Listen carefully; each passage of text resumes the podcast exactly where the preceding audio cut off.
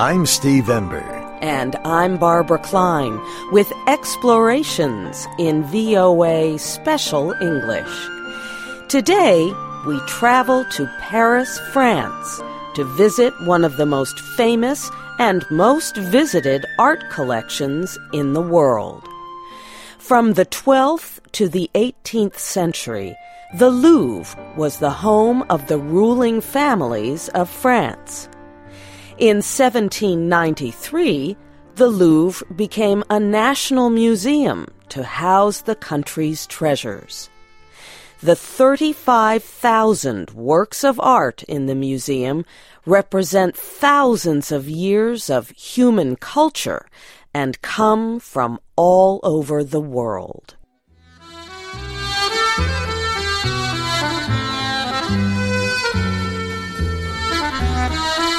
One of the most striking ways to begin a visit to the Louvre Museum is to start in its central courtyard. This is an area where past and present building traditions meet. On three sides you are surrounded by the museum's carved stone walls.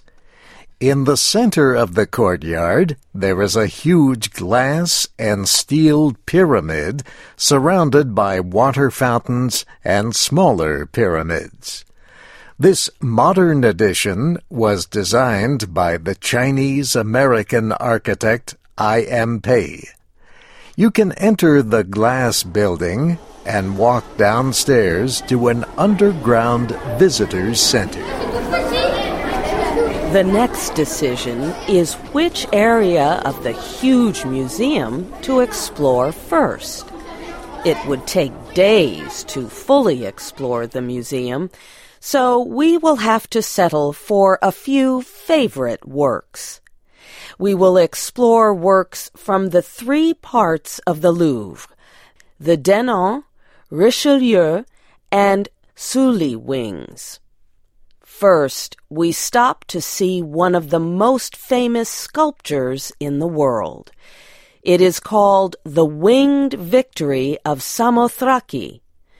This sculpture takes the form of a woman with wings. But this is not just any woman. This is the Greek goddess of victory. She is standing on the front of a ship facing the strong island winds. The artist carved her flowing clothing with such detail it is hard to believe she is made of stone. Experts believe this statue was made by the people of Rhodes about 2,200 years ago as a religious offering to honor a naval victory. Nearby there is another famous Greek statue of a woman. The Venus de Milo was made about a hundred years after Winged Victory. This marble statue is widely believed to be the goddess of love and beauty. The work was named after the island of Melos, where the statue was discovered in 1820. This Venus wears nothing but a cloth draped over her curving waist and legs. She is easy to identify because she is missing both arms. The statue is somewhat mysterious. Experts still do not know what identifying objects those arms might have once held.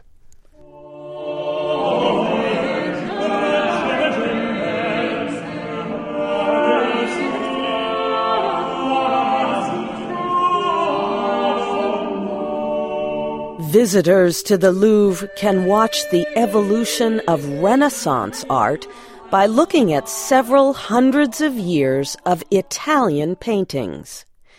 The Italian artist Giotto painted Saint Francis of Assisi receiving the stigmata in 1300.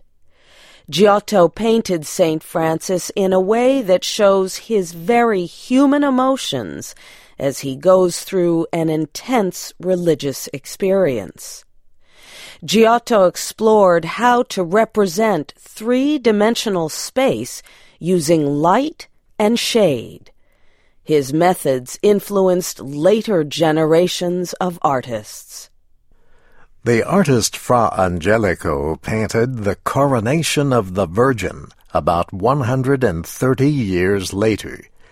It was made for the central area of a religious center. The painting shows Jesus crowning his mother Mary. To help express the wonder of this moment, Fra Angelico filled the work with light and gold. Other paintings show important political leaders and events. For example, Paolo Uccello's 15th century work, The Battle of San Romano, shows the intensity of war. It is hard to miss the crowds of people always gathering in one room on this floor. They have come to see what is arguably the most famous painting in the world. It is Leonardo da Vinci's Mona Lisa. Created around 1503, this is a painting of an Italian woman named Lisa Gherardini. She was the wife of a businessman from Florence named Francesco del Giocondo. It is from him that the painting takes its other name, La Gioconda.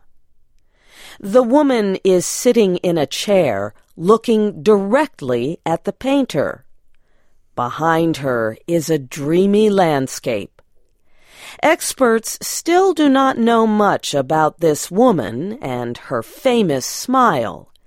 They do not know why Da Vinci painted it, or how it ended up in the collection of French ruler Francis I but the painting's realism and mystery have captured the attention of viewers for centuries.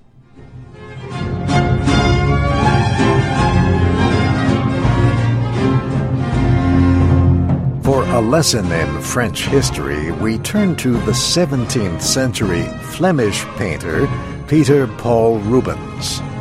The Queen of France, Marie de Medici, hired him to create a series of 24 paintings. These huge and colorful paintings make a political statement about her rise to power. The Lace Maker by Johannes Vermeer provides a more peaceful and personal example of Dutch art. Painted around 1669, this small work shows a woman quietly at work making lace. The artist's method of capturing the effects of light is masterful.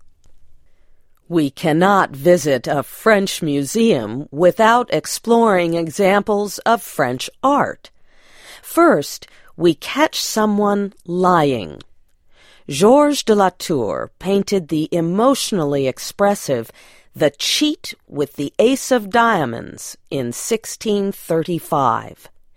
It shows four people playing cards, and one person is not playing fairly. We move on to several paintings from the 19th century period known as Romanticism. Liberty Leading the People is an important work by Eugene Delacroix. This huge painting shows the artist's representation of a political uprising in Paris in 1830. Liberty takes the form of a strong woman holding the French flag. She is guiding the French people to fight. There are dead bodies, smoke, and the buildings of Paris in the distance. The Raft of the Medusa, painted in 1819, is an emotional work by Theodore Géricault. The subject is based on real events. The painting shows a group of sailors struggling to survive on a floating raft after the sinking of their ship, the Medusa. They are wildly motioning to a ship in the distance. but they seem to know that death will soon mark their future. This work was disputed at the time. Many people believed art should only show beautiful subjects, but others praised the work for its political message and modernity. Jean-Auguste Dominique Ingres' painting La Grande Odalisque shows a beautiful woman wearing no clothes. She has turned her long, curving back to the viewer. She looks over her shoulder in a sensual way.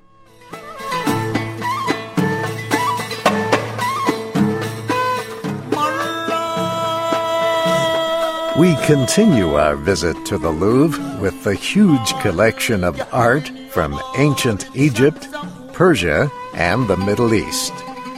The Great Sphinx of Tanis from ancient Egypt dates back over 4,600 years.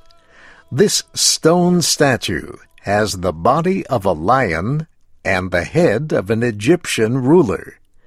It expresses a sense of permanence and solidity. Another famous ancient piece is the Law Code of Hammurabi, king of Babylon. It is almost 4,000 years old. This piece of basalt rock has been cut with words in the Akkadian language. It is one of the oldest collections of laws in human history. Two four meter tall sculptures stand guard on either side of a door. They are winged bulls with human heads. The sculptures are over 2,000 years old. They came from a home built by the Assyrian ruler Sargon II in modern day Iraq. The Louvre's rich collection of Islamic art will soon have a new home. Prince Al Walid bin Talal of Saudi Arabia donated $20 million to build a new exhibit area within the Louvre. It is expected to open in 2012. For the most part, the Louvre Museum's collection does not extend past works made in the mid 19th century. But the Louvre recently made a special exception. The American artist Cy Twombly is one of only three modern artists who have been asked to make a permanent piece of art for the Louvre. His work covers over 350 square meters of ceiling in a room that contains treasures from ancient Greece. The painting is like a bright blue sky with floating circular shapes on its edges. Mr. Twombly wrote the name of ancient Greek artists in Greek letters his aim was to honor the skillful work of ancient Greek sculptors. His painting and the Louvre Museum show the importance of celebrating art's past and its present. Mona Lisa, Mona Lisa, men have named you. This program was written and produced by Dana DeMange. I'm Barbara Klein. And I'm Steve Ember. You can see pictures of some of these works of art at our website, voaspecialenglish.com. Join us again next week for explorations in VOA Special English. Smile to tempt a lover, Mona Lisa. Or is this your way to hide a broken heart? Many dreams have been brought to your doorstep. They just lie there and they die there. Are you warm? Are you real? Mona Lisa. Are just a cold and lonely, lovely work of art.